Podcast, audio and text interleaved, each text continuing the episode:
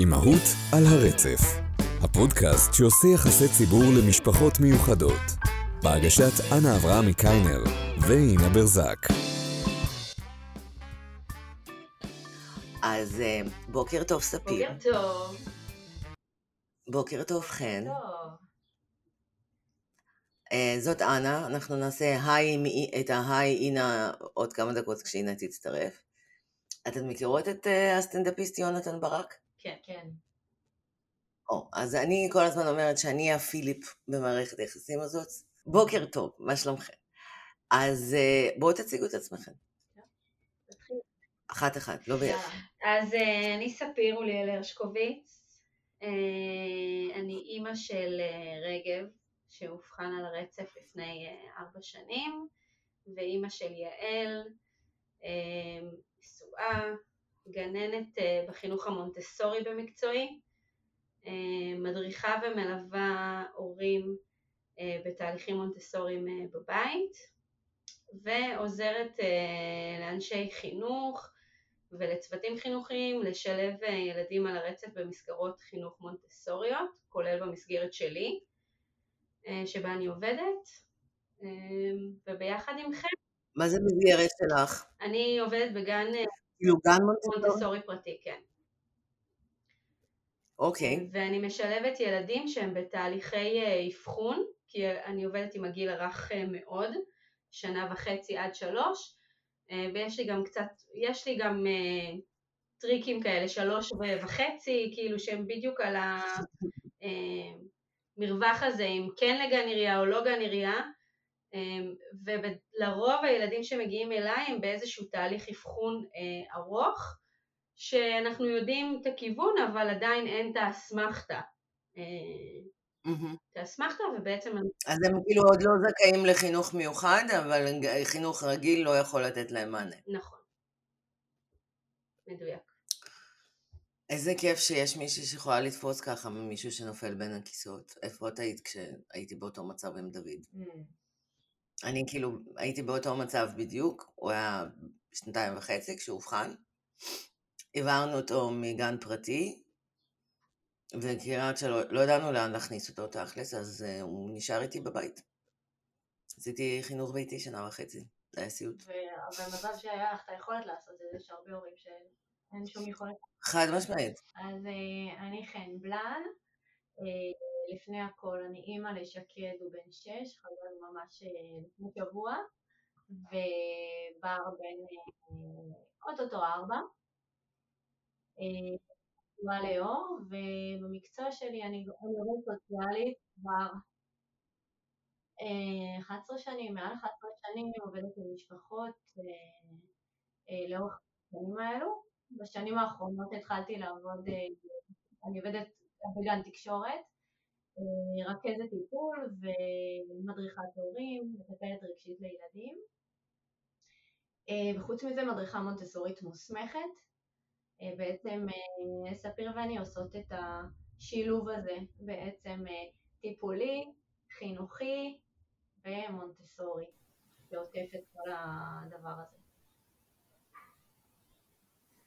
אוקיי, סופר מגניב. אז לדעתי, אה, בוא נתחיל מ...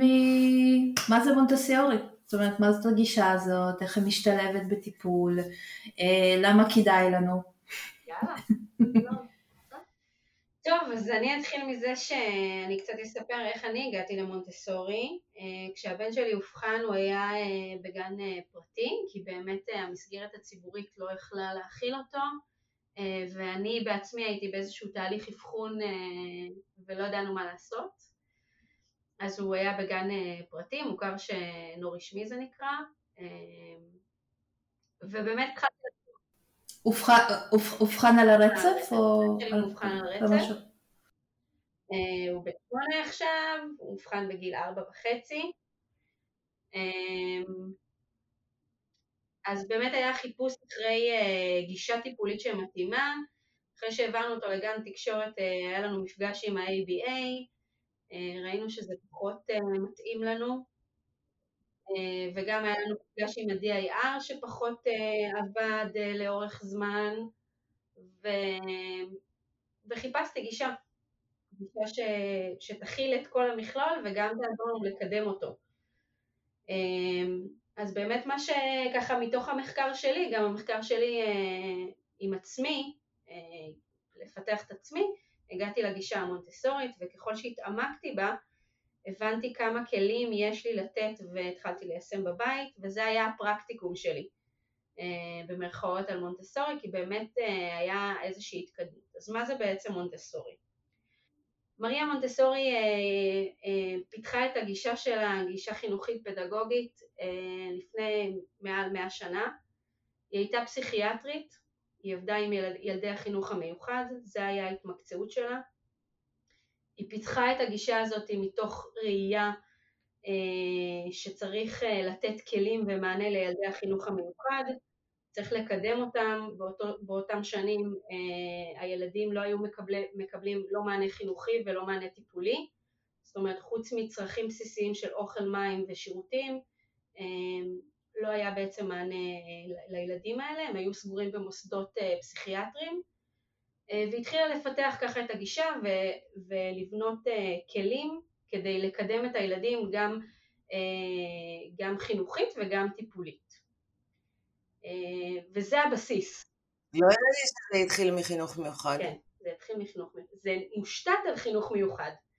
אחרי שהייתה לה הצלחה כל כך גדולה והיא הצליחה לקדם את הילדים אה, לגיל, תואם גיל זה נקרא, והלאה, ויש ילדים שאפילו הראו יכולות יותר גבוהות, אז uh, היא בעצם לקחה את זה ואמרה אוקיי אם זה עובד כל כך על ילדי החינוך המיוחד בואו ננסה את זה בחינוך רגיל בואו נראה מה, לאיזה יכולות זה יכול להגיע בחינוך רגיל בילדים בהתפתחות תקינה. ואז היא באמת אה, הפיצה את הבשורה של המונטסורי בעצם אה, בהודו, באירופה, אה, זה הגיע לארצות הברית. היום בעולם יש מוסדות לאוטיסטים מונטסוריים בכל העולם. אנחנו בעיכוב על זה, אבל בכל העולם, באירופה, בארצות הברית, בקנדה, יש מוסדות מונטסוריים מיועדים לילדי הרצף האוטיסטי זהו, יש לך משהו להוסיף? מה זה מונטסורי? אה, מה זה מונטסורי? כן. כאילו, אני אה, ביקשתי מכן לדבר על זה קצת יותר אה, בפירוט, כי גם אני כאילו לא, לא, לא, לא תמיד מצליחה להבין מה זה, אוקיי. מה ההבדל בין מונטסורי לאנתרופוסופי. אוקיי, טוב. אני מניחה שאני לא הראשונה ששואלת את זה. לא, כי אלו שתי מילים נכון. שנשמעות אה, מוזרות וכאלה די דומות כאלה, שזה משהו שהוא לא החינוך הרגיל, ואז אה, מקטלגים. של, ה, של המוזרים וההזויים שחושבים שהם יודעים יותר טוב. בדיוק. סבבה. אז, אבל יש הבדל. אני מקווה שהקשבתם לפודקאסט לפני זה וראיתם שאתם, שמעתם שאנחנו לא, כאילו, לא, לא, לא רציניות וזה, אז כן, כאילו. הכל טוב. אל תיעלבו, כן. הומור זה חשוב. אז אה, אה, תכף ניגע מה, ההבדלים, אבל אה, במונטסורי יש משולש שהוא מאוד מאוד מאוד חשוב. הילד שהוא המרכז, סביבו מתאימים את הכל, יש את ההורה, המחנך, המטפל והסביבה, אוקיי? מסתכלים על הילד, הדבר הכי הכי הכי חשוב בעצם זה להכיר את הילד. להבין מה הוא אוהב, מה המאפיינים שלו, אם אה, אה, באוטיזם אנחנו מדברים על אה, ויסות חושי, על איך הוא תופס את העולם, איך הוא מתקשר, כל הדברים האלה הם חשובים. מה בכלל הוא אוהב, מה מעודד אותו, אם אני אוהב עכשיו גיבורי על או שהוא אוהב מטוסים, אוקיי, אנחנו נלך תמיד עם הילד. יש משפט שנקרא follow the child. אפשר שאלה? זה נשמע מאוד דומה לדיר בעצם. נכון, DIR, יש המון אה, ככה נקודות השקה, נכון? ב-DIR לא מדברים על הסביבה. זה מדברים mm. יותר על הקשר, על הקשר בין המבוגר לילד, מהקשר והמשחק המשותף, יג... ההתפתחות תתקדם, הילד אה, יגיע לאבני ההתפתחות אה, שהוא צריך כדי אה, להמשיך, ללמוד, להיפתח וכאלה. כן, כן, הבנתי. אז יש את, ה, יש את, ה, אה, את המטפל, ההורה, אוקיי? שהוא צריך להתאים את עצמו, להתאים את הדרך שלו, את השפה אה, לילד ולשים לב לילד כל הזמן, הילד משתנה, הילד מתפתח, אנחנו צריכים כאילו כל הזמן לשים לב לדברים האלה. כל הזמן לעדכן גרסה. בדיוק. אנחנו מתפתחים, זה גם משהו שאני מאמינה, אנחנו כהורים, אנחנו מתפתחים עם הילדים שלנו. על כל ילד שנולד אנחנו מגלים ומחכים עוד צדדים בנו. אה, אז אני כל הזמן אומרת, הלוואי שהייתי חכמה עם סתיו כמו שאני חכמה עם דוד. נכון, כאילו. נכון. אבל זה אחד הבעיות של אבולוציה, שאנחנו לא לומדים. אז מריה מונטסורי באמת שמה דגש מאוד מאוד אה, גדול על הסביבה, על הסביבה, על איך, ש, איך שהדברים אה, ניגש, מוגשים לילד. אה, יש לזה תפקיד מאוד מרכזי, במיוחד אה, בבתים שיש אה, ילדים עם צרכים מיוחדים. כל הנושא הזה של עצמאות אה, ושל הרצון שלנו כהורים לפעמים לעשות בשבילם כדי להקל עליהם, כן. כדי לזרז תהליכים, אז uh, פה, פה בעצם אנחנו גם נכנסות בזה שאנחנו uh, עושות בעצם, uh, מנחות את ההורים בתוך הליווי המונטסורי, איך בעצם רגע לקחת צעד אחורה ולתת רגע לילד להיות במקום שלו. הנה, יש לי דוגמה מושלמת, ממש מרגעים אלו. עכשיו שהלכתי מפה, זה בגלל שדוד שנשאר בבית, ו... כי הוא משלשל, ואחותו שנשארה בבית, ובמקום לשמור עליו הלכה לעשות סליים, אז הוא בא להגיד לי שהוא התחיל להכין ביצה, כי מתברר שהוא יודע לשבור ביצה, ואפילו הוא הקציף אותה. אני לא ידעתי שהוא יודע לעשות את זה, כי לא נתתי לו לעשות את זה עד עכשיו. דוגמה. תראו איזה, נו. זו דוגמה מדהימה, שבעצם שאנחנו משחררים, או בדיוק במקומות האלו שכאילו אנחנו לא שמים לב, אבל אם אנחנו נשחרר, הילד ילמד אותנו עליו הרבה דברים. דוגמה... אוקיי. לא, אני, אני בכלל בגישה שלי, אם אתה יכול לעשות את זה ולא למות, אתה עושה את זה, כאילו. סתם, כאילו, בקטע הומוריסטי, אבל... לא, לא, לא, זה לא קטע הומוריסטי. מאוד... אצלי הילדים, העצמאות של הילדים, הגדול שלי כן היה באנתרופוסופי וכן היה, אה, אפילו שזו גישה שונה, זו גישה בפני עצמה, היא הרבה יותר סגורה, בגלל זה יצאנו משם, אה, זה הרבה פחות מתאים לילדים על הספקטרום, אבל כן יש שם כל מיני אלמנטים שמאוד מתקשרים עם המוטוסיורי לפי החוויה שלי, ומשם כן לקחתי המון אה, לשים אותו ולתת לו ולדחוף אותו למקום של אתה, אתה יכול, אתה תצליח, אתה זה, והיום אני באמת רואה את הילדים שלי עושים המון המון דברים לבד, להכין לעצמם אוכל, חוזרים לבד באוטובוס מהבצע, זאת אומרת, הרבה, הם נמצאים הרבה יותר במקום עצמאי ומאמינים במסוגלות העצמית שלהם בגלל הגישה הזאת, וזה באמת הרבה עבודה גם על עצמי, זאת אומרת, וזה נורא כיף, זה נורא כיף, זה נורא משחרר אותי מהמון דברים. אז כן, סליחה. לא, לא, רגע, אבל איך יודעים בעצם, כאילו, כי זה חששות של כל הורה, הוא מתחיל. גם לא מיוחד, במיוחד מיוחד. כזה, איך אני יודע לשחרר מספיק ובלי שהוא לא יעשה לעצמו נזק? זו שאלה מעניינת, אנחנו אה, צריכים לעשות תצפית על הילד שלנו, רגע לקחת אה, צעד אחורה, אה, ושכן יהיה מישהו בהשגחה, אבל אה, אבל רגע להסתכל, להסתכל לא, לא מנקודה של עכשיו אני אימא ואני צריכה שהכל אה, יהיה אה, מתוקתק ואני אהיה על זה, אלא רגע שנייה לקחת צעד אחורה אה, ובאמת להתבונן רגע בילד מה הוא עושה, במה הוא מתמקד, מה עכשיו מעסיק אותו, מה הוא רוצה לעשות ו, וככה הוא צריך אה, את העזרה שלי, את האני מאמין, אפילו ילדים אפילו נדחפים נדחפים במרכאות לעשות משהו ממילים, לא בהכרח מזה שנעשה בשבילם, אלא אני רואה שאתה יכול, או אני רואה שאתה ממש מתאמץ, אני בטוחה שתצליח, כן. זה משפטים כאלה שלילד הם נורא נורא משמעותיים, לא משנה אם זה ילד אה, על הרצף או לא ילד על הרצף, זה משפ, משפטים שמעצימים את הילד וגם נותנים לו את המקום כן להמשיך לנסות, זאת אומרת אני לא באה ופותרת לך את זה, אבל כן. אני כן נותנת לך את הדחיפה הזאת שאתה צריך. כן. אני... לא, אני פשוט פה מנסה לחלק קשב ולהבין האם הם רוצחים אחד את השני או משחקים. בעיה שזה גם בית של שלוש קומות, אז יש כאילו. Um, יש לכן אה, חשבון אינסטגרם מושלם, תודה. ואני מקנאה, ואני ממש מקנאה, כי אני, כי אצלנו פחות פחות מושקע ופחות כאילו מתוחזק.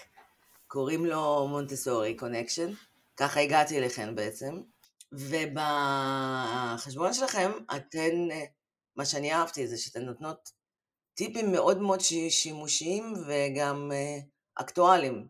נגיד, יש פה, עשיתם פוסט אה, איך להסביר לילדים על רעידות אדמה.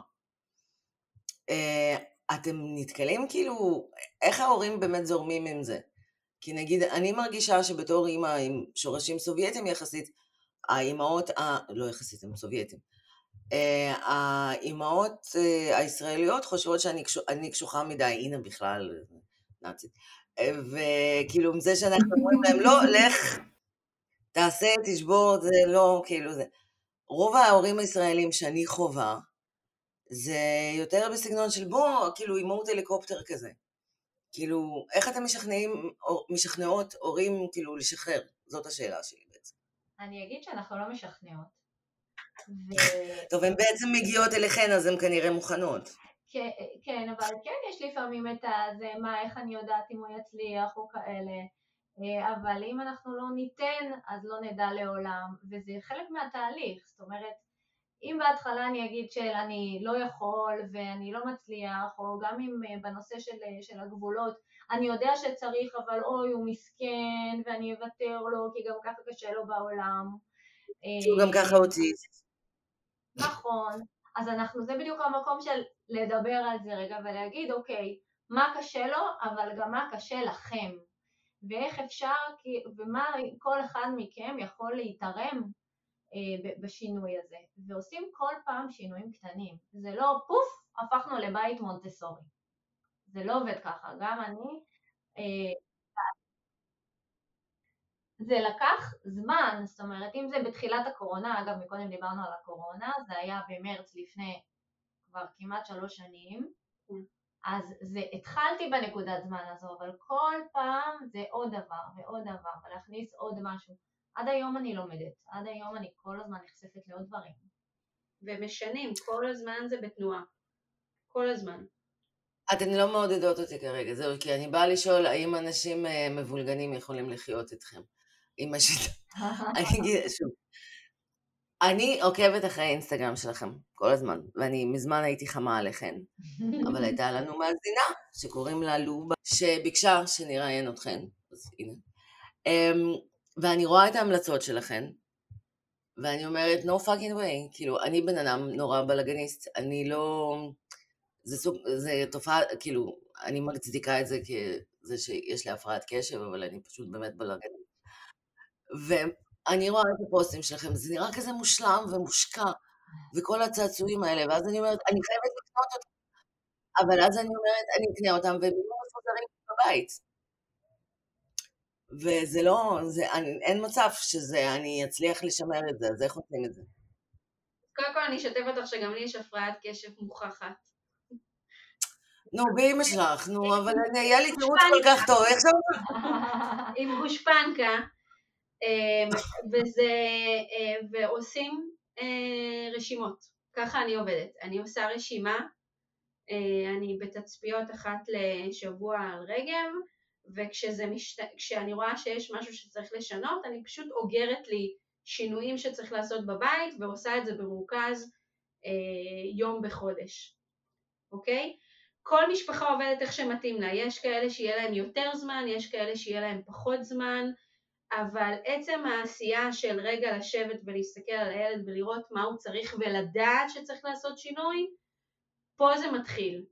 את תמצאי כבר את הזמן מתי לעשות שינוי, וב, ו, ובלגן בבית, אני יכולה להגיד לך שהבית שלי גם מבולגן, כי רגב בנוסף לאוטיזם שלו, יש לו גם הפרעת קשב וריכוז אפילו יותר קשה משלי, והוא חי בבלגן, ואם אם, אם תיכנסי לחדר שלו, הוא יגיד לך, זה הכי מסודר שיש, אימא.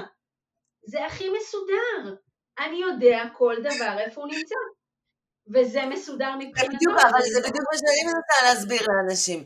הנה, אתמול אימא שלי הייתה אצלי, ואני גדלתי אצל אימא סובייטית כזאת נקייה ומסודרת, והיא אמרה לי, אנה, אי אפשר לחיות ככה. כי כל הבגדי, כל הבגדים שלי, ליטרלי, מפוזרים בבית, כי אני כל הזמן אומרת, אני אמצא זמן ואני אעשה מארי קונדו וכל החרא הזה. ולא, אני לא מגיעה לזה.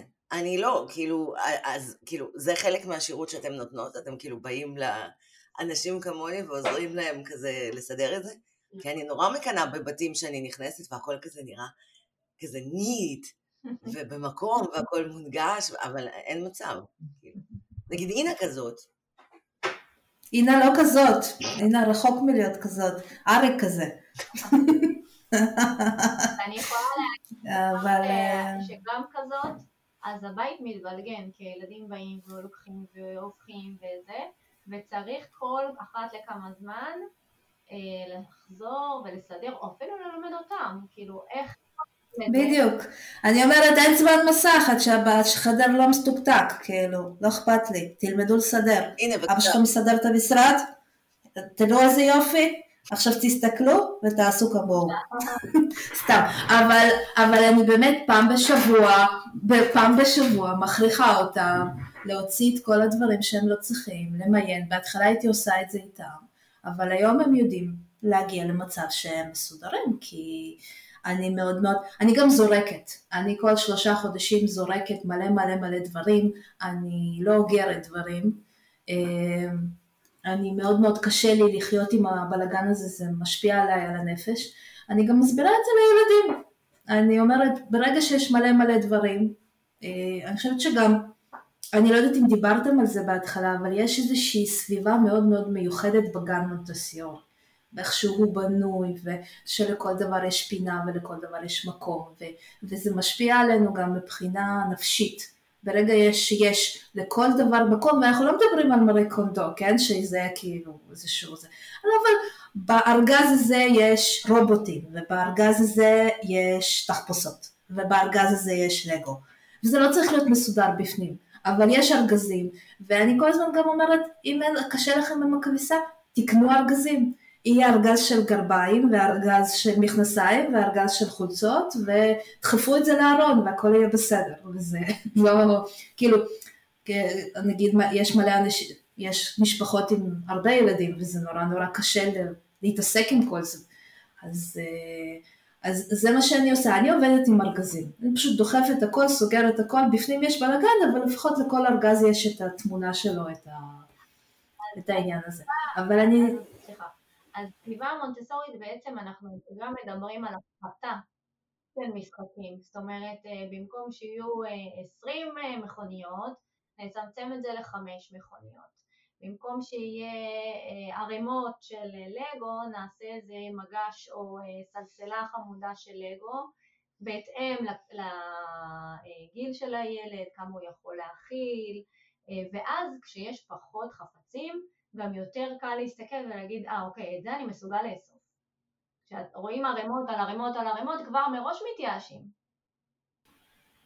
גם יש את הגישה הזאת שכשיש יותר מדי בחירה הם מפסיקים לשחק בהכל. זאת אומרת, זה מעמיס עליהם מאוד, אני גם, אה, גם בזה אני מאוד, לקח לי זמן גם להבין את זה, בעיקר אה, עם הקטן שלי יותר התמדתי, כאילו, התמדתי בעניין הזה. Uh, העניין, רציתי לשאול, במת... כאילו בגן המונטסיורי בבאר שבע שכן אני הייתי, הכל שם היה מאוד על פניו אנתרופוסופי, זאת אומרת הכל היה מעץ והכל היה זה, אז זה חלק מהמונטסיורי או שזה משהו שהוא כאילו שהכל יהיה מאוד מאוד טבעי ומחובר לטבע, או שזה משהו שמאוד אינדיבידואלי ו... אמ, האביזרים המונטסוריים הם ברובם, אה, החומר יסוד הוא עץ. אה, זה, זה לא קשור לטבעיות של החומר, אני חושבת שזה קשור לגלגולים של זה, אנחנו מדברים על גישה שהומצאה לפני מעל מאה שנה, וזה מה שהיה. נגיש, וזה פשוט המשיך, את תמצאי גם אביזרים מונטסוריים היום גם בפלסטיק. Mm-hmm. העדיפות היא תמיד שזה יהיה חומר טבעי וחומר שמחובר לאדמה, אבל אין איזשהו קו יסוד אה, שהיום אנחנו רואים אותו ככה באופן רציף על כל ה... הגנים המונטסוריים. אביזרים מונטסוריים הם מאוד יקרים, המקוריים, הם מאוד יקרים, הם מעץ מלא, מאוד כבדים, משפחה, אני, אני תמיד ממליצה למשפחה שלא להתחיל עם ה... עם ה-400 שקל, אפשר להתחיל גם עם ה-100 שקל או עם ה-200 שקל של האביזרים. ומעבר לזה, אחד, אחד היסודות העיקריים בסביבה מונטסורית זה באמת ההשקטה של כל הרעש, אה, הרעש בעיניים, שזה בעצם מדבר גם על הוויסות החושי. כל, כל מה שזוהר ומושך את התשומת לב, זה, זה מתחיל מהתאורה עד לרצפה, שהרצפה צריכה להיות רצפה חמה, עד לרהיטים שהרהיטים צריכים להיות לא דומיננטיים אלא שקטים ולא לוקחים את הפוקוס מהתרגילים ומהאביזרים המונטסוריים ועד לרמת האווירה, אווירה שהיא בצבעים נקרא לזה פסטלים, היא יותר מזמינה וגם הגוף הוא, הוא נע אחרת מאשר סביבה שתיכנסי אליו יהיה אדום על הקיר או כחול על הקיר או צהוב על הקיר. צבעים שהם מאוד מאוד זועקים, יהיה משהו בגוף, אני מדברת גם עלינו כמבוגרים, משהו בגוף ירגיש לא נוח. כן, את, כשאנחנו מדברים על זה, אני נזכרת בצעצועים שאימא שלי הייתה קונה לדורון, אני קוראת להם צעצועים אפילפטיים. פעם אחת היא קנתה לו משאית כיבוי אש שהייתה נוסעת, עושה רעש, היו לה אורות והיא הוציאה בועות סבון בזמן שהיא נסעה. אוקיי? זה לדוגמה, זה דוגמה קיצונית למה לא. והיה ממש שיח סביב זה שניסיתי, אם, הרי בגלל שהיא באה מהתקופה הסובייטית ולהם לא היה, אז הרבה פעמים אצלנו הסבים שלנו מנסים לפצות, מבחינתם צעצועים שהם בהייפר, מבחינתם זה וואו מטורף, הלוואי שהיה לי כזה כשזה. ואנחנו אה, תמיד, תמיד היה לי את השיח להגיע, להגיד, אני מעדיפה שתקני משהו קטן, שיוכל לשים בכיס, שיוכל לשים בתיק, ושזה יהיה איתו, ושזה יהיה איזשהו חפץ, ושאפשר לשחק מבחינת אה, זה. אה, אני כן רוצה שתדברי קצת יותר על ההבדלים, נגיד, נגיד באנתרופוסופיה יש את העניין הזה של ללא מותגים, נכון? ושאסור שם להכניס נגיד בתחפושות, הם לא היו מרשים גיבורי על, זה צריך להיות משהו נורא מחובר ל... את חושבת שזו גישה חינוכית ולא דושבג כללי, כל הגישה המונטסורית הזאת? מונטסיורית או אנתרופוסופית? אה, אנתרופוסופית, סליחה. כל ה... מה שיש באנתרופוסופי, כל הגישה הזאת של בלי מתגים, בלי גיבורי על. הם סתם חארות, זה כאילו, את חושבת שזה ארסלמן?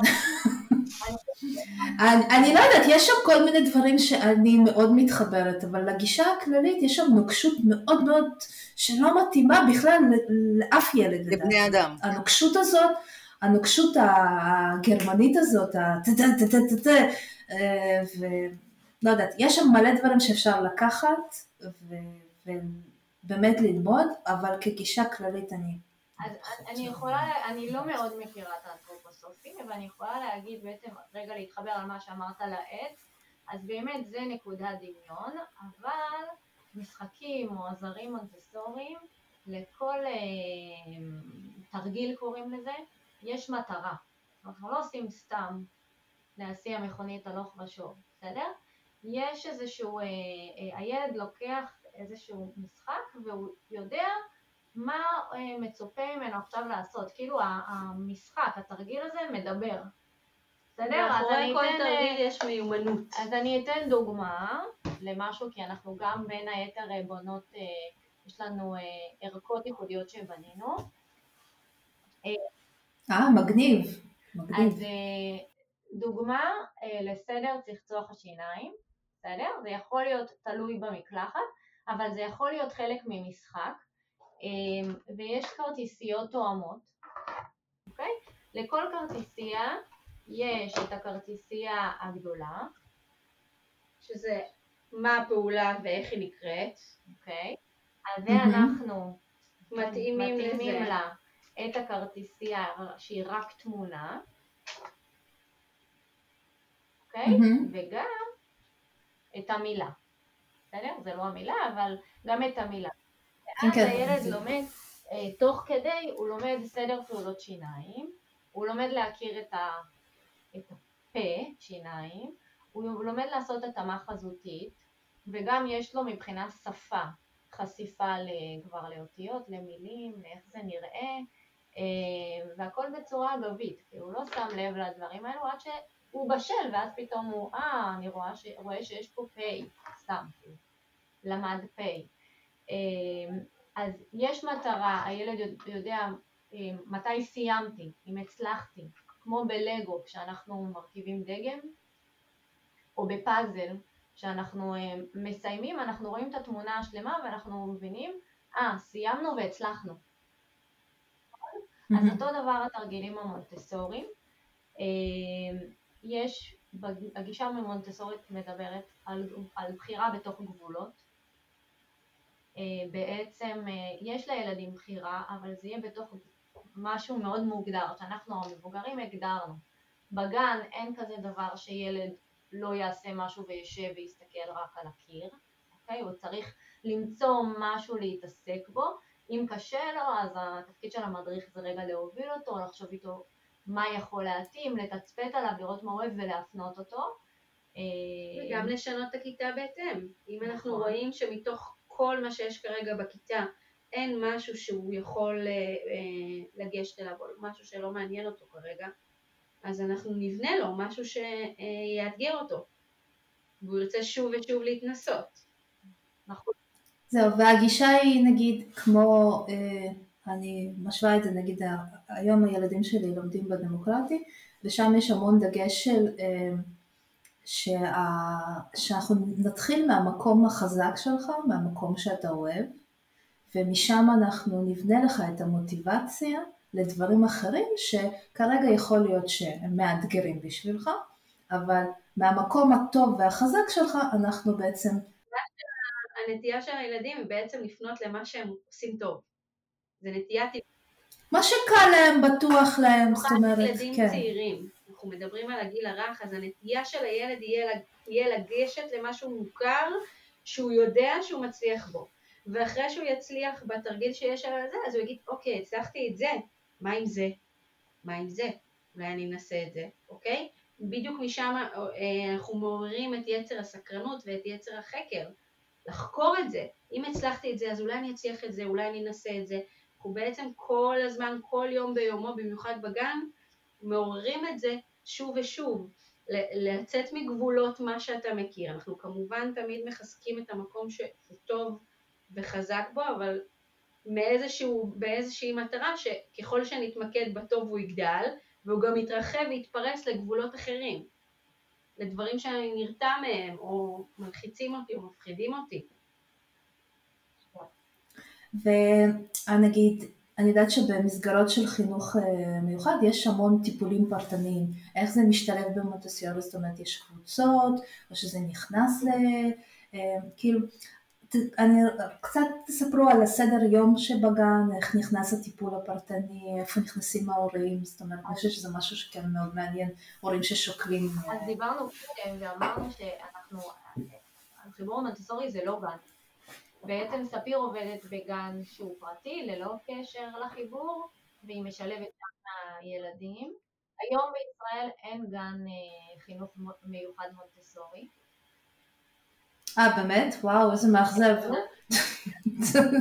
וזה הדגל שאנחנו רוצות להרים, זה החלום שלנו, שבעצם יהיה ככה לעשות הד, ובאמת שיהיה איזה ניצוץ, ושזה יקרה. בגרמניה יש גני תקשורת, אה, אה, דיברנו על זה מקודם. שכאילו מי שיהיה המפעיל, כמו שיש עכשיו מפעילים שהם עלות או עמותה לילדים בסיכון, אז שיהיה מפעיל כמו, כאילו שהוא, הגישה שלו זה מונטסורי. כי נגיד העמותה לילדים בסיכון זה יותר דיר, ועלות זה יותר ABA, אז ש... לדוגמה, כן. אה, ובעצם שכל הגן יעוצב והגננת תקבל את ההכשרה המתאימה, ושהיא תוכל באמת אה, אה, להביא את זה. אבל זה חלום. אבל עכשיו... יו, אבל, אבל אני חושבת על זה ככה שדווקא יכול להיות שחיבור שלכם לחינוך דמוקרטי, יכול להיות שאני, הוא הרבה יותר, זאת אומרת, זה הרבה יותר אפשרי אם אתם תתחברו לגנים דמוקרטיים, כי שם יש הרבה לפעמים קווי דמיון בגישות לדעתי, בפתיחות שלהם לגישות. אני אומרת שאני חושבת שגנים דמוקרטיים, אה, כרגע, ממה שאני מכירה מהאזור שלנו, לא תמיד פתוחים אה, להכיל ילדים אה, עם צרכים מיוחדים, אני אדבר רגע באופן כללי, עם צרכים מיוחדים. אני יכולה להגיד לך מהניסיון שלי שלא ממהרים להכניס אה, ילדים אה, עם צרכים מיוחדים לתוך אה, גנים כאלה, במיוחד גנים שמקבלים אה, תקציב כלשהו אה, ציבורי. הנטייה של המועצות ושל העיריות היא לדחוף את, גני, את ילדי החינוך המיוחד לתוך החינוך המיוחד, ופחות לתוך המסגרות אה, אה, אה, בחינוך אה, לא קונבנציונלי נקרא לזה, בחינוך... אה, אה. זה, זה ממש, ממש עצוב לשמוע, כי תכלס זה ממש... אני רוצה להגיד שדווקא זה לא, אני יכולה להבין למה, כי כאילו בהיעדר הפיקוח, אתה, אתה אומר, החינוך המיוחד, יש לך את השלוש שנים האלה של הגני תקשורת של שלוש עד שש, שזה כאילו, זה הזמן שלך לתת בראש בעבודה. כי המוח מתפתח, הכל, כאילו, זה הזמן, זה זמן מאוד מאוד מאוד יקר. וגם קשה מאוד להכיל את השונות הזאת מחינוך רגיל לחינוך מיוחד, ומונטיסורי משהו, זה לא משהו כל כך נפוץ, שכאילו הם יצטרכו לעשות איזשהו מערך פיקוח מאוד רציני. כי נגיד הבן שלי כן בגן תקשורת, והם עושים עבודה מדהימה, אבל יש עליהם מנגנוני פיקוח הלוואי על כולנו. הלוואי על כל מערכת חינוכית, את המנגנוני פיקוח שיש עליהם, כי הם כאילו ממש עם יד על הדופק, על כל מטפל, על כל, על כל אינטראקציה שקורית בגן. אז אה, כמה שזה לא מתסכל, אני יכולה להבין. אני מכירה את זה. זה כמו שנגיד סתם, סליחה, יש לי חברה שהיא אה, מתעסקת ברוקחות טבעית, ועושה דברים מדהימים מערד. והיא נורא התעצבנה כשיצא החוק שאסור אה, למכור את זה, צריך רישיון של משרד הבריאות. ואמרתי לה, תשמעי, אני כן שמחה על זה, כאילו, כי אותך אני מכירה, אבל אני לא מכירה מישהי, כאילו, את יודעת, זה הכל תלוי איך אתה מציג את התוכן, אני לא יודעת מה באמת יש שם. אז זה עצוב, אבל... אה, כן, אז אני יכולה. להגיד, רגע, משפט על החינוך, אה, הגישה המונטסורית, החינוך המונטסורי זה כבר משהו, גישה שהיא מוכרת ב, ב, בישראל, אה, אבל בגנים של חינוך רגיל. פרטיים. לא, ציבורי. יש... אה, באמת? בטח. יש אה, המון יוזמות של הורים, שמתוכם התחילו, יש מלא בכל הארץ, המון יוזמות לגנים, לבתי ספר. אני גרה בבאר יעקב, יש בית ספר מונטסורי ציבורי, יש גן שהשנה נפתח ציבורי. אה, בבאר שבע יש גן, גן לגילאים אה, עד גיל איזה חמש, עד גן חובה. יש לנו, יש גן מונטסיורי נכון, ממש טוב. אבל, אבל כן. הוא פרטי או שהוא כאילו ציבורי? בבאר שבע הוא, בבאר שבע הוא פרטי, אני יודעת, אבל יכול להיות שדברים השתנו שם אה, מאז, אני לא כל כך זה, ממה שאני מכירה, אז אה, זה אני יודעת, אבל אה, זה שזה לא באמת משולב בתוך חינוך מיוחד, זה באמת... הקטע הוא שנגיד אני כן שקלתי, דוד עולה שנה הבאה לכיתה א', כן שקלתי בית ספר מונטסורי שנפתח ב... לידינו, בכפר הירוק, mm-hmm. אבל זה לא מוכר. זה לא מוכר ולא רשמי. זה אומר שגם הסייעת הכל על חשבוני, בנוסף לעלות המאוד גבוהה. כן. וגם uh, בגלל שזה קטן, אז uh, uh, א' עד ד' ביחד.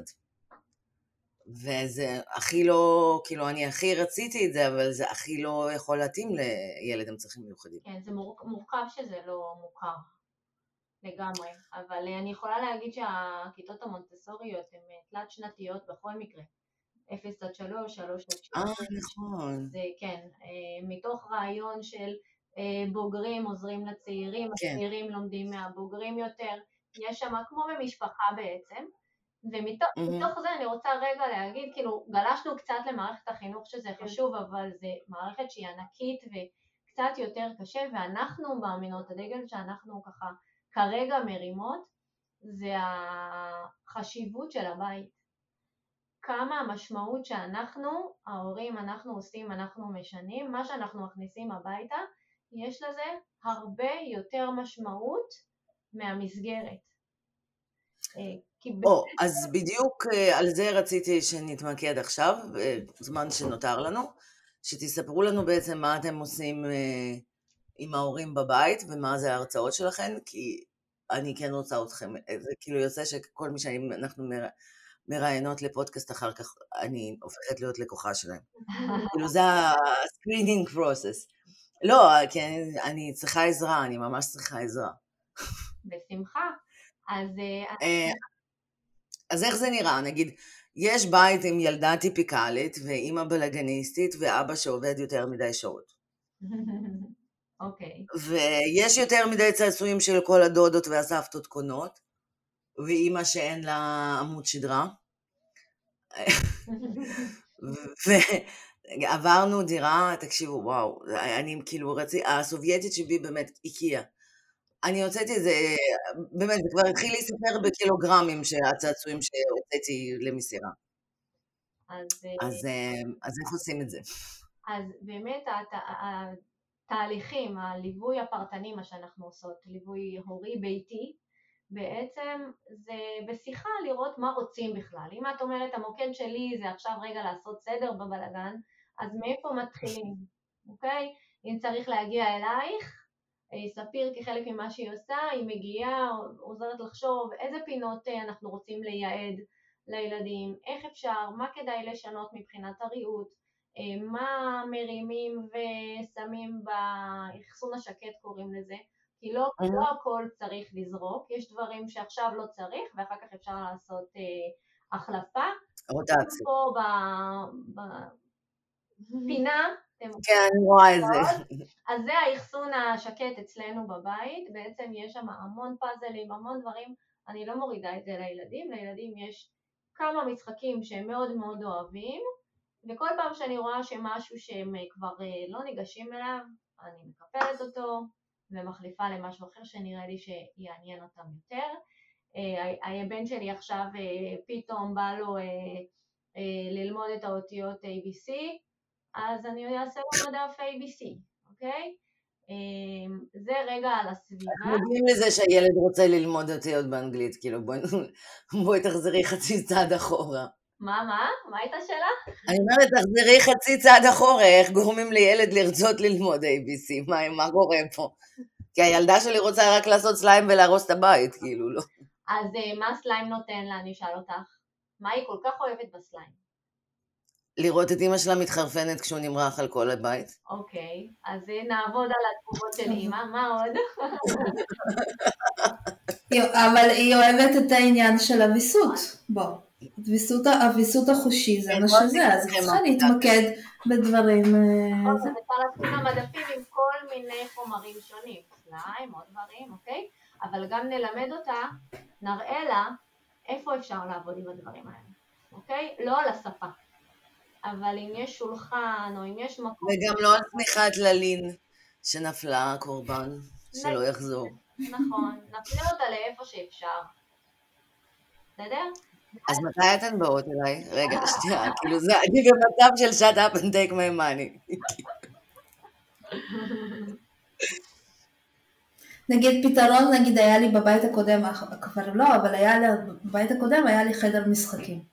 עשיתי להם חדר שינה נפרד, חדר משחקים, שכל המשחקים היו בחדר אחד, בכל פינה בחדר משחקים היה משהו אחר, היו שולחנות קטנים, היה שולחן דגו. אבל אה, בסדר, אבל אצלך הם מתפקידים כמו במחנה עבודה, נו, בעדה, מה... את לא יכולה... לא, אבל אני, אני חושבת, אני בכללי מעלה את הרעיון הזה, כי כשהם מספיק קטנים שעדיין להיות בחדר, זה מאוד מאוד מאוד פרקטי. גם את סוגרת את כל הבלאגן בחדר אחד, וזה רק חדר אחד לסדר. בחדר אחד זה שתי מיטות וארון. מאוד עצוב, אבל גם מאוד מאוד שקט. מאוד מאוד שקט ופרקטי. כאן ישנים, אוקיי? והוא גם פחות מבולגן, הם לא נכנסים, חדר משעמם, מה עושים? משת... משתגעים קצת לפני שינה, וזהו, ומדף עם ספרים. נכון. אז אה, זה מאוד... אה, וחדר משחקים הוא ה... זה, אבל זה חדר אחד. חדר אחד בבית שבו היכולת להשתלט על הכל הרבה יותר זה, וגם ללמד אותם לסדר. אבל לא תמיד אפשר לארגן אצלי, אצלי יש בן ובת, וכאילו היא רוצה לארח את החברות שלה ולעשות, ולהתאפר והכל, והוא, כשבאים אליי עם חברים הם רוצים לשחק בדינוזאורים, זה לא, איך זה עובד ביחד? אפשר לעשות, אה, יש לך, אפשר לעשות. אצלך זה היה עובד, אני יודעת שאצלך זה היה עובד. אני שואלת על הבן. הייתי עושה כזה, הייתי עושה וילון קסום בין שני ממדים מגדריים. אז למה אוקיי, לא היה לעזור לי? למה אף אחד לא... כי את לא מבקשת. חוץ. אז הנה. ואני אוהבת אותך, ולא נעים לי להגיד לך, תקשיבי, יש כאן פזדץ. אבל כאילו, אני אומרת, היא תבוא כשהיא תצטרך, אז אני אעזור לה. בטי נוכונות. teach me, גם אתם. אני יודעת שאני לא היחידה. אה, נכון, נכון, לגמרי. כאילו, יש לי חברים, אני מכירה אותם, הם אנשים טובים.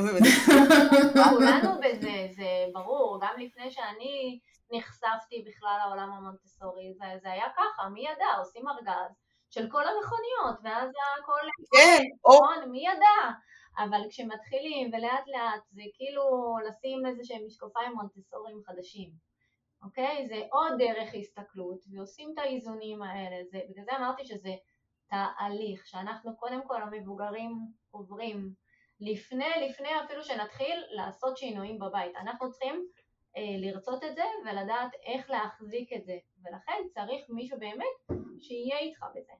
לא מדריך. כן, לא תמיד אפשר לעשות את הדברים האלה לבד, ויש כאלו שיכולים גם לקחת קורס, ווואלה, הנה הבנתי, ואני הופך את כל הבית. את יודעת כמה קורסים כאלה לקחתי? וואו, וואו. וואו, וואו. יש לי עד עכשיו גישה לאיזה עשרה כאלה, לדעתי. מממנת קורסים. כן. אז ואיזה הרצאות אתן עושות? אה, כן. אז יום חמישי יש לנו הרצאה, יום חמישי הקרוב, יש לנו הרצאה עם מיטל קלימי שהיא שם ודבר אה, במונטסורי בארץ.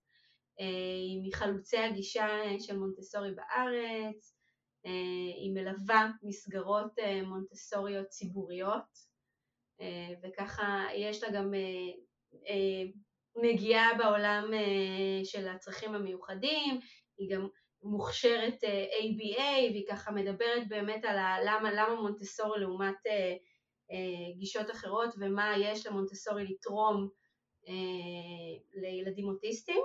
אז זה קורה ממש אה, עוד יומיים, יום... אני לא, אני לא מבטיחה שה, שהפרק יספיק לעלות, אתם לא, ראיתם מה קורה. לא, אני אומרת באופן כללי שזה ב-16 לשני בשעה 9. 23. בנוסף, 23 אה, אכן, בנוסף יש אה, אה, הרצאת יחיד שלי שעולה על כל תהליכי הרגש ב-25 בפברואר, היא בעלות סמלית, היא מונגשת לכל ההורים, אני מדברת באמת על כל uh, תהליך קבלת האבחון של הבן שלי, של רגב, תהליכי הרגש שעברתי ואיך אנחנו יכולים uh, לאבד את זה uh, נכון וגם uh, לצאת uh, ככה באיזושהי תחושה שאנחנו uh, מסתכלים קדימה ומקדמים את הילדים שלנו. Uh, כמובן שיש שם טיפים מונטסוריים אה, ושיח רגשי שהוא מאוד מאוד חשוב רגע לפרוק את כל מה שמרגישים. אה, כדי שנוכל לפנות מקום למשהו טוב יותר. אמ, זה בגדול, ויש לנו זה באמת... זה קורה ב offline או אונליין? רגע, ההרצאות איפה הן קורות? אונליין. ויש לנו גם הרצאה שקורית ברביעי במרץ, שהיא הרצאה למאובחנים חדשים, למשפחות שהאבחונים ממש טריים, וכזה לא יודעים מה עושים, מה קורה, מה עושים עכשיו, אז אנחנו ממש ריכזנו בהרצאה, הרצאה חינמית דרך אגב, את כל מה שהורה אה, שרגע יצא מאבחון ואין לו שמץ של מושג מה עושים, פחות או יותר אני, אחרי האבחון של רגב בפרצוף כן. של מה כזה, כן. אז, אה, אז אה, בדיוק לשם זה ריכזנו את הכל בהרצאה אחת כדי לדעת לאן הולכים, מה עושים, עם מי מדברים, מה צריך לעשות, כל הדברים האלה. הנה, את רואה מה קורה כשאנשים מרוכזים? כי אנחנו מדברות על זה שלוש שנים, אבל הנה, הן עושות את זה. כל הכבוד לכן. אני מורידה בפניכם. בסדר, אבל לנו יש פודקאסט, לנו יש פודקאסט, בזמן קיפול כביסה מקשיבים, וגם גם אה, מחייכים. אבל כן, אנחנו צריכות לעשות את זה. אבל אנחנו גם חשבנו לעשות את זה. חשבנו לכתוב מדריך, אה, כמו שיש מדריך אה, הכנה ללידה. על לכתוב מדריך הכנה להורה מיוחד, ולחלק את זה גם לשלושה שלבים, כמו כאילו שלושה שלישים. אה, כל הכבוד, כאילו וואו, אנחנו נשים לינק גם נכון. לזה ואני גם נשתתף. כי אני לא יודעת כמה לכם, אבל אנחנו, מדבר, אני מדברת לפחות עם שתי משפחות fresh from the boat בשבוע, Mm. שמגיעות בגלל הפודקאסט, או חברים, או חברים של חברים, כאילו, וזה מאוד מאוד מאוד חשוב. לגמרי. כאילו, לעשות את ה... כזה, ה briefing כזה, שלום, כאילו, הנה אתם פה, אני חושבת ש... ברוכים הבאים. אני לא חושבת שיש אימא שיצאה מאבחון וישר ידעה מה זה, כי גם כש- כשאתה יושב מול המאבחן, מול הפסיכיאטר, מול הפסיכולוג, מול הנוירולוג, אין לו באמת שמץ של מושג איך להכווין אותו. הוא נותן לגמרי. לך טפסים וסלאמתכ, תסתדר. ברוסית יש פתגם כזה, אומר, יש לך כרטיס לחיים. לי הייתה את אינה, ואני בכל זאת אכלתי סרטים. זה לא, זה, זה, זה כאילו, זה הקטע שצריך את זה גם בצורה מרוכזת, ומעוד כמה אנשים שזה כאילו, בן אדם אחד זה לא, זה לא מספיק. לגמרי, אז זאת אומרת, נגיד הייתי מסתכלת על אימא, אמרתי, טוב, אבל היא fucking Wonder Woman, גל גדות, מה הקשר ביני לבינה? אני, אין, אין מצב שאני אצליח לעשות את מה שהיא עושה, כאילו, באמת, לא עכשיו סתם מרימה. והנה עובדה, והנה עובדה. הבית שלי נראה כמו... אבל לא, עזבי הבית, אבל אה, הילד שלך מתפקד ומתקדם ומדבר ומרגיש ו... ו... כן. והכל בסדר, נכון. ואת עדיין פה, ואת לא איבדת שפיות, ואת עדיין איתנו, אני על והכל בסדר, ואת שמחה, ואת פועלת, ואת עושה בשבילך, ו... והכל מתפקד, אז הכל בסדר, כן. הכל בסדר. זה נראה רחוק. זה כמו שיש משפט ברוסית, העיניים פוחדות, אבל הידיים עושות. זה משפט טוב. את מכירה את זה, נכון? כן. תגידי איך אומרים את זה ברוסית, שנדע. אמ, גלזה ביאצה, ארוכי דיאלרט. זה כאילו, את לא, מסתכלת על כל מה שיש לך, את מסתכלת על כל מה שיש לך לעשות, וזה נראה נורא נורא מפחיד. אבל אז את מתחילה לעשות, ופתאום את רואה שאת יכולה ואת מסוגלת, ו, והדברים באמת אה, מתקדמים. וזה זה, באמת- זה מה שלי, כאילו, זה מה ש... הסובייטיות שבי, שאחרי זה שחררתי ממנה הרבה, אבל זה, ה, זה מה שגרם לי כשאני קיבלתי את האבחון, אה, להתחיל לפעול ו, ולא, ולא להיות בזה. אז, אה, אבל כן, כן, זה תהליך. ו- צריך להתחיל, ומשם מתגלגלים, ודברים מסתדרים, אבל צריך פשוט, אבל צריך את צריך התהליכים כמו שאתם עושים, כל הכבוד לכם, באמת. בדיוק, צריך את התמיכה וצריך לשאול שאלות ולא לפחד והכל יהיה בסדר. באמת, באמת למצוא את מי שאנחנו מתחברים אליו. בדיוק, כן, ולא לפחד להגיד לא, זה לא מתאים לי, וזה כן מתאים לי, ופה אני מרגיש נכון, ופה זה מתאים לי, ולילד שלי, יכול להיות שזה גם הפוך. אני נתקלתי מלא פעמים שאני פחות מתחברת, בעלי פחות התחבר, וזה כן עבד לילד תקופה מסוימת. צריך לשחק עם זה, להיות פתוח, זה מאוד מאוד חשוב. טוב, אז אתן צריכות לסיים וללכת לעיסוקים, ה- לעיסוקים המאוד חשובים שלכן, ואני חושבת שעמדנו בזמנים יפה מאוד. אני, טוב, תכף. נכון. אז אה, תודה ספיר, תודה. תודה חן. תודה רבה. תגידו את זה בקול, כי אנשים לא יראו את זה, אין מצב שאני מעלה את הוידאו הזה עם איך שאני נראית. אז תודה ספיר. תודה רבה, אמ, ממש ממש כיף. להכיר את זה. אתן, אה, שנייה רגע. אה, ספיר וחן מהחיבור המונטסורי, ולאינסטגרם שלכם קוראים Montessori Connection, ואנחנו נשים את הלינק שלכם בתיאור של הפרק. אה, וממש תודה למא- למאזינה לובה שדחפה אותנו שזה יקרה כמה שיותר מהר, והיה מאוד מאוד כיף. ועכשיו אני אעצור את ההקלטה, נה תגידי ביי, סליחה. ביי, והיה ממש ממש כיף ולמדנו המון, ותמשיכו בעבודה שלכם כי זה נשמע